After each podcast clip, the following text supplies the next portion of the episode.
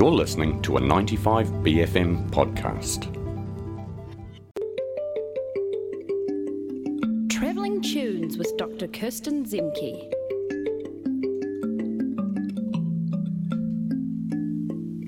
Morena Kirsten, how are you this morning? Morena, I'm good. That is good. I'm excited about this because I quite like the tracks you've brought us this morning, but I know that we're sort of entering um, musician technical sort of inability territory this morning. What are we talking about today? Well, we're talking about pitch singers that sing off key, and it's actually genre territory because in some genre it's like acceptable or like as you said, people like kind of enjoy it, this sort of naturalness of it. You know, now we have auto tune, and you're just never going to hear something that's not absolutely perfection in key, and so. Yeah, whereas some genres absolutely unacceptable have to be on key. Now, um, we did singers with bad vocal timbre Yes, a I was year gonna, ago. I was going to ask, what is the difference between pitch and timbre for, uh, you know, an, a music 101 nerd like me? Now, it might sound the same, you know, because sometimes it's hard to parse which one it is. Timbre is like the quality of the voice. Like if I sing NA or whatever, but or but if I have a bad timbre, it's A, but I've still got the pitch right. Yeah, yeah, right. You know I what I mean? It's the like quality. Whereas the pitch is instead of singing that, I'm singing that, and Ah, it's I and you're gonna hear that sort of jarring sharpness. Now there was a lot of songs where it's like they would capture an artist sort of occasion, you know, like in one spot. Yeah. But I tried to find ones where it was more obvious that so you can hear like this what what the band is sort of trying to project as an A or a B or a C or whatever, and what the singer's doing. I'm to hit the first track.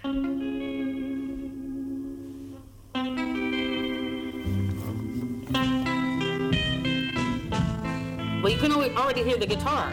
Yeah, totally. Doing pitchy things. So this is from 1960. Rosie and the Originals. It's just like heaven being here with you. You're like an angel. It's the the uh, the landing on the angel really sells it, eh? Yeah, because her timbre's fine. It's a particular type of timbre, but the pitch between her and the guitar.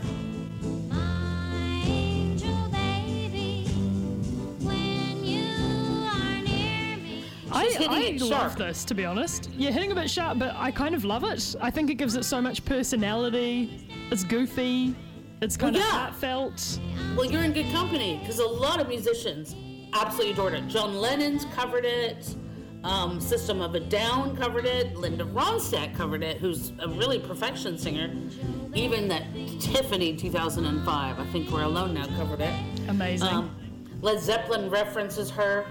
Oh, there we go.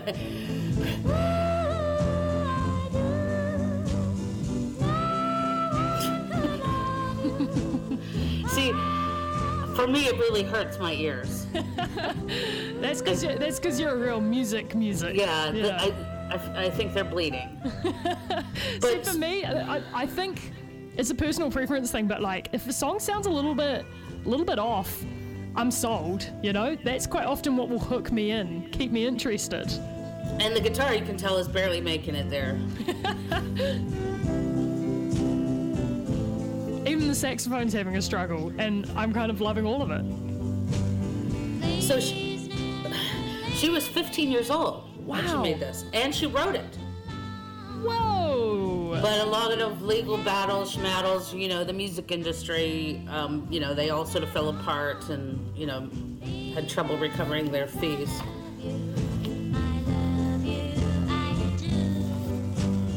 Angel baby, my angel baby. I think there's quite a lot of this kind of like 60s woman pop, girl pop that has this type of s- sound to it, and that kind of like the girl next door type of thing, like you know, your, your friends maybe sound a little bit like this. Yeah, that's part of the aesthetic too. You're right. That no, I'm not a professional singer. I'm just like you. I'm Just like you, I'm just a, I'm just a girl with a headband. yeah, and so Sing I'm just singing from my heart. Yeah. Yeah. And so like you can do it too, and you can um, sort of identify with me.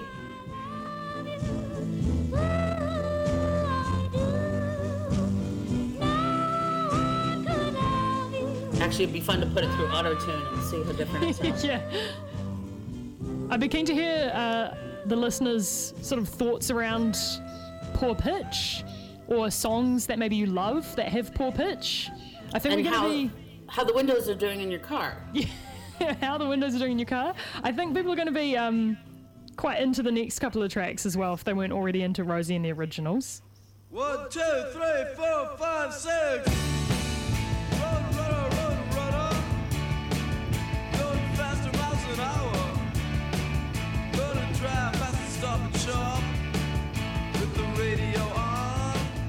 Jonathan Richman, eh?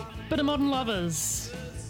Yes, from 1977. And the highway when it's late at night. Got the radio on. I'm like a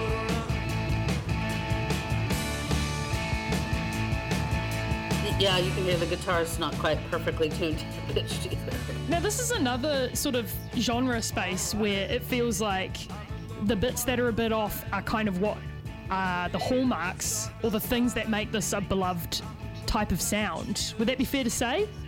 Well, yes, and this became this is called proto punk. This is the American punk, which is a little different than British punk.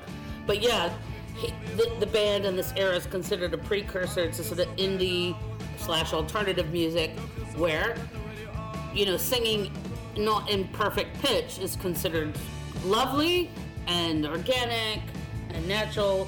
And this artist is so popular; he's been covered by Bowie, Siouxsie and the Banshees, Echo and the Bunnymen, and even Aloe Blacc. And members of this band went on to be in car, the Cars, and Talking Heads. Smells like him and I say once, twice. I'm in love with rock and roll, and I'll be out feel like the Modern Lovers are a really interesting band in this kind of like uh, world of trained musicians and non-trained musicians because Yeah. they're they're actually like kind of a perfect blend of both. Like some of them have incredible technical skill, and some of them are like Jonathan Richman coming in with this the flair and the personality that can really sell the song on top of that. Yeah, it gives it an angst. It it it gives it sort of an everyman, and that he's just so in the zone. He's singing out of tune. Now he's kind of half talking too. Yeah, I was gonna say this is sort of almost adjacent to Sprechgesang a little bit. Totally. I don't even know if this instrument's tuned either. Someone's texted in saying, like you, Rachel, I also like things a bit off key. In fact, sometimes it's not that obvious to me because it's so common in the music I love. I kind of feel that's sort of how I feel about this. I'm like, oh yeah, I'd never thought about Jonathan Richman sort of just He just has a chat. He just speaks to you, really. yeah, yeah. I've never really thought about the the like the technical quality of his singing. It's just it's old mate Jonathan, eh? Good. See me like having been trained to try to always be perfectly pitched, and then when Yeah, you're yeah. in choirs, right, you got to all try to be singing the same note. But that's actually what gives choirs their fullness, is because everyone's trying to hit that note, and there might be slight offness between, which is why you get quite a fat timbre. Yeah, totally. Because the pitch is being sort of not hit in a precision space, but a slightly wider. And that's why you can hear kind of the fatness of it. I got the power of Massachusetts when it's This, this is kind of how I sing when I've just woken up.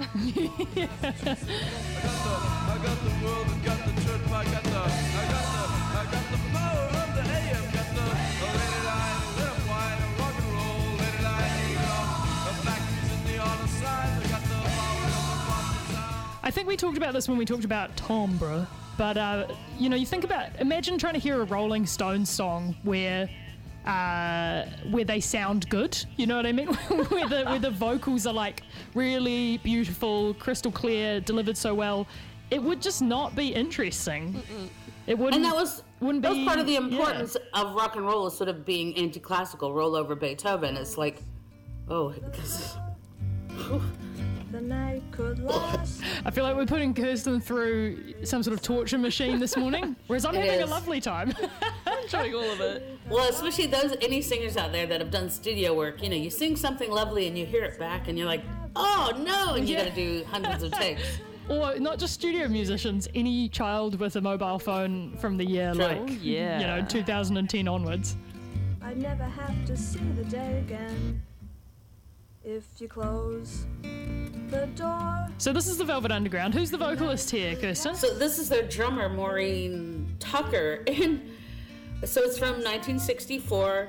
Um, I, I didn't look into to confirm this, but apparently there was no music video, so they held a competition in 2014 and chose the right one. That's so good. Very special one. Hello, you know.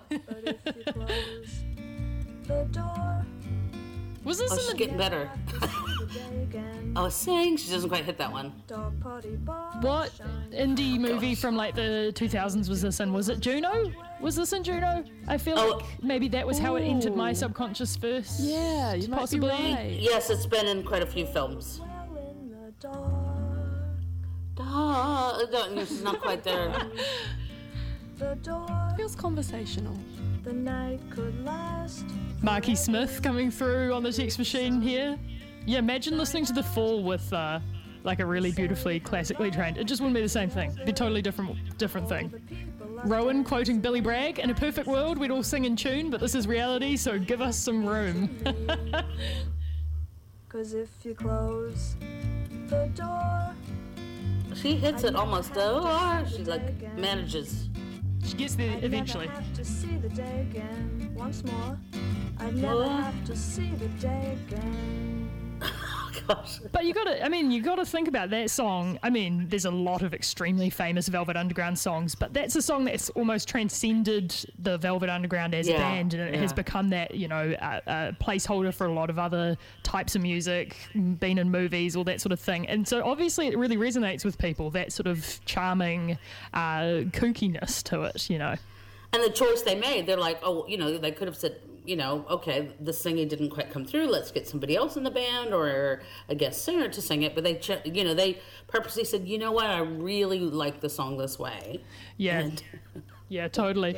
I really appreciate. I'm just looking at a text that someone said, "Don't leave out what's his name from the Pogues," but I appreciate that in the "Don't leave him out." You also couldn't remember his name, so I really enjoy that message. Thanks so much, Kirsten, for bringing us a bit of off-pitch singing this morning. Maybe it's a genre that's like dear to my heart. I didn't really, I've never thought about it in that grouping before, but I've thoroughly enjoyed this. Where are we going to go next week? okay, we've got just as weird a one. We're d- doing songs with phone numbers in them. Ooh, okay. Phone number music. Exciting stuff. We'll see you then. Okay. That was Travelling Tunes with Dr. Kirsten Zemke. That was a 95BFM podcast. Support 95BFM with a B card. Go to 95BFM.com slash sign up.